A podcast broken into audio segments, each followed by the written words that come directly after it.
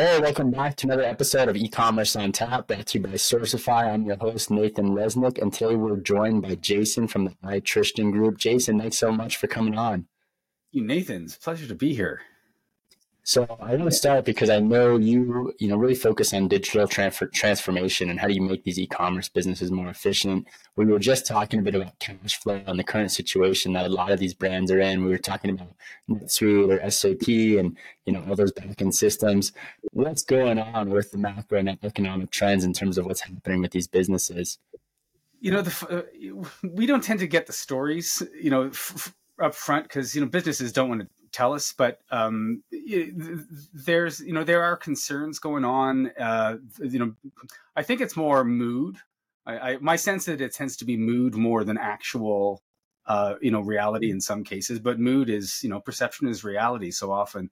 Um, so you know I can't really speak to the real cash flow situation, but it does seem that there you know there there are concerns that it might be not drying up, but but easing up and and uh, so, so, from our point of view is to is to you know make things so efficient that business owners you know not that they don't worry but that they at least don't have to worry about uh, you know over over supplying inventory over keeping inventory and this kinds of things so that's that's what that's where we come in is how do we optimize this get the stuff out the door makes sense. I feel like so many businesses now have too much in inventory, too much cash tied up in inventory. How do we go about you know, forecasting, especially when the economy changed so quickly from growing so fast in the e-commerce industry to, you know, it's still growing a bit, but you know, obviously a lot of these brands have slowed down a bit and now have too much cash in inventory. Our, our position is always you know one ahead of that like our position is always in in in terms of the automation space the the, the commerce meets supply chain automation space is to give them the place where they can say uh, in advance just what you said is it looks like this is coming up. Like the forecasting has been done. That's that's been done by their supply chain managers, inventory managers, and so forth. But from there out to the to the consumer experience, the customer experience is what do you do about that in advance? And and and our job is to automate that. Like we want to give the the brand managers, whether it's the marketing managers, the brand managers, and so forth, all the way down that chain, we want to give them the power to uh, uh, to to come out in advance and say, look, let's automate that oversupply. If that oversupply is hitting a critical level, it's it's the opposite of, of, of ordering. It's it's selling. If if if they're they're past a critical level of of of, of in stock, do we need to take action on the customer experience side? Maybe they should be promoted, and maybe we should not be waiting for humans to take action, especially in large scale businesses. You want your systems to to push what's necessary. So if you have an overstock situation, maybe your systems should be able to act on that. Makes sense. Yeah. And I'm curious, I mean, in terms of what you do at the iTristan group, what does that look like? You know, a business comes to you and says, Hey, we see a gap in forecasting. We see a gap in our supply chain. You know, we see a gap in terms of how we're shipping our products to our customers. You know, what's kind of your main focal point at iTristan group? Our making, our main focal point is, is, uh, is in, in that case is the math like what we're looking for is that you know in the in the problem. And and this this is kind of one of our philosophies is let, let's dive into the hard question first. And what is the math behind what you know what does it mean to be oversupplied? And, and mathematically i mean you, I know, the principles are always the same but mathematically each business tends to come to us with slightly different stories. And their vision of what is oversupply uh, is is just mathematically just a little bit different than the next guy, the next guy, the next guy, even though the principles are the same. So what we want to know is what they define oversupply is as, and if if their if their exposure is at X, uh, you know, two X, three X, or even 0.5, we want to know what that means. And once we can get that math figured out, then trickle it all the way up, and then then we can then we can create the the, the situation where where we are responding to that that's the that stock situation mathematically and and build it from there. Because then from there you can get scale. The moment you define that that uh, that, that, that mathematical definition you can scale. And this is the thing that we find even the, the biggest nathan the biggest businesses like names name brands that you know um, they aren't doing this. And that's the i think that's the thing that first kind of hit hit me.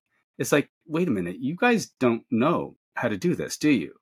and and it was at that point that we realized okay we've got to be able to we've got to define this at scale so you guys can put this into a model that can run run with it.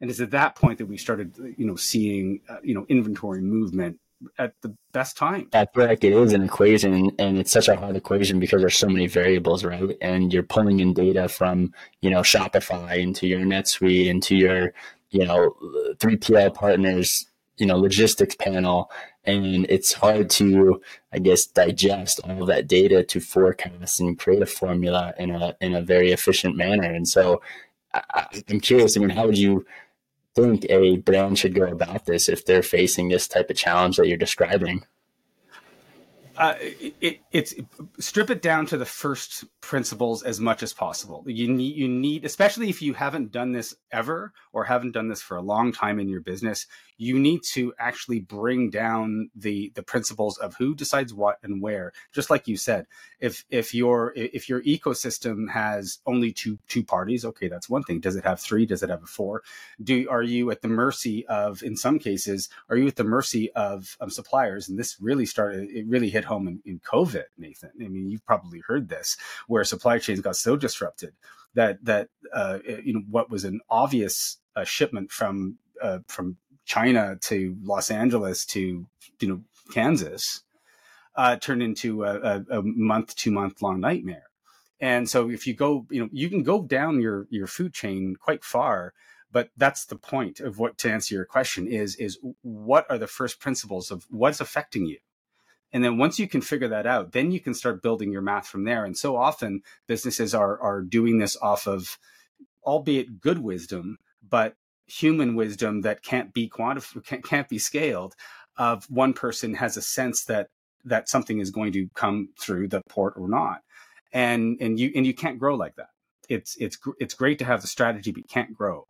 So our you know our experience is you know to break it down to to the core principles of what you can, and then you can start building your math. Makes sense. I feel like so many people don't have all the variables at once, or it's so dynamic. It's hard to continue to, you know, make a formula that, that, that makes sense over time. I think that's one of the challenging parts. I know before we started recording, we were talking about different tools to try to, you know, decipher all that information and data. You know, we were talking about NetSuite and SAP, and you know, I knew you had mentioned another tool that that you recommended, and just kind of curious, you you know, how do you look at the landscape when it comes to ERP solutions in terms of ERP software? And you know at what scale should a brand you know really be looking at an ERP system like a you know NetSuite or SAP or the other one that, that you were uh, recommending?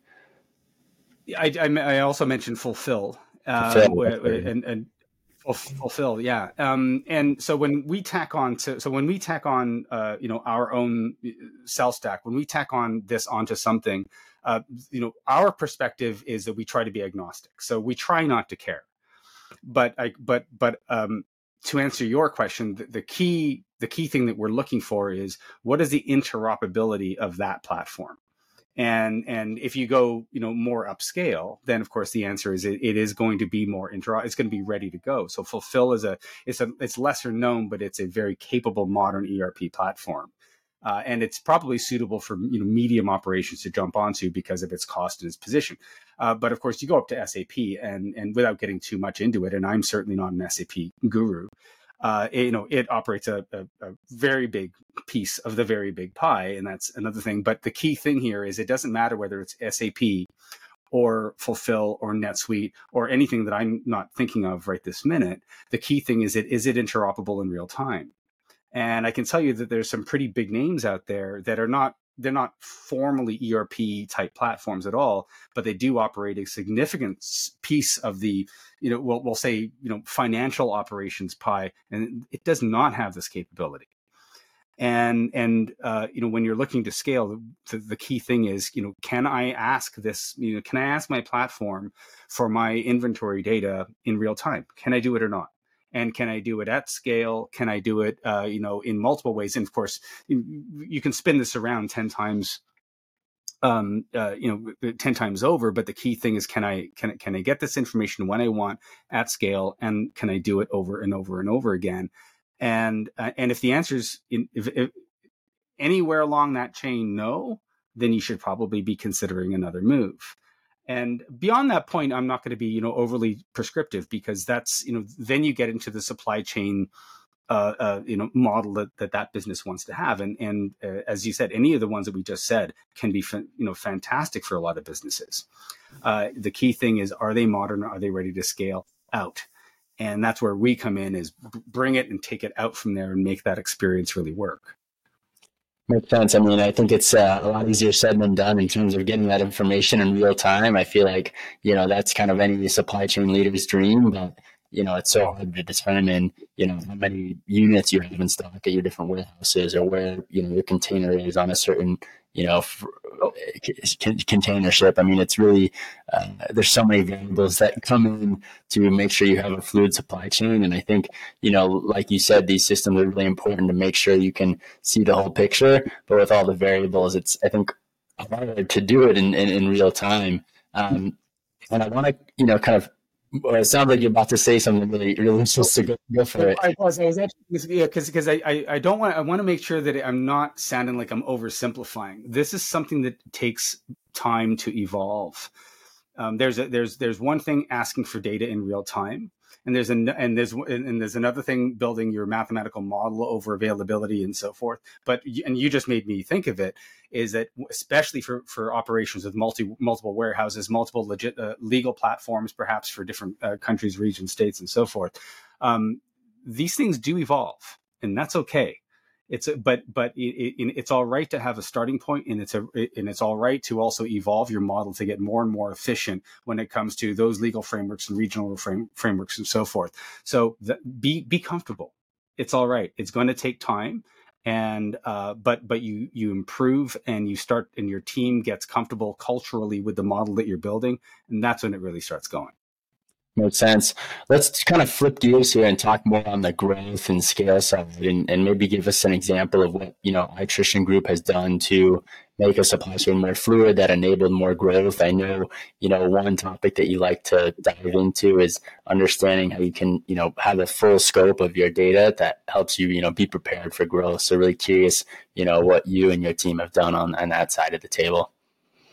The, uh uh, the I mean, scale. I, am not going to get into the definition of scale, but um, the challenges to so many businesses can can come in different ways. And one one uh, uh, one that we just talked about was, of course, multi regional. Uh, whether it's multi uh, um, uh, like localized or or literally legal framework, for example, alcohol sales, which we've been involved with, and you you're literally not allowed to sell alcohol from ship alcohol from certain states to certain states and you have to so we had to get into a supply chain logistic it wasn't huge huge scale in in in literal shipments but it was more complex because it didn't matter if you were ordering from California if the if the if the shipment was happening from a certain state you literally weren't allowed to ship it from there. You have to ship it from a different state to so so the the the logistics were much more dare I say artificial because because it didn't really matter if you lived in the same state as as the business. It had to come it had to be shipped from a different state altogether. So um, so we love diving into those kinds of challenges because you know whether whether we consider it real or not it's real enough and uh, and and so in in that way it we love that kind of problem solving because you know our sales stack platform and just you know uh, uh, us as a as a group we we we love diving into effectively fixing it and as elegantly as possible to make it really work. And uh, but the other more obvious one is is just the scale of operations.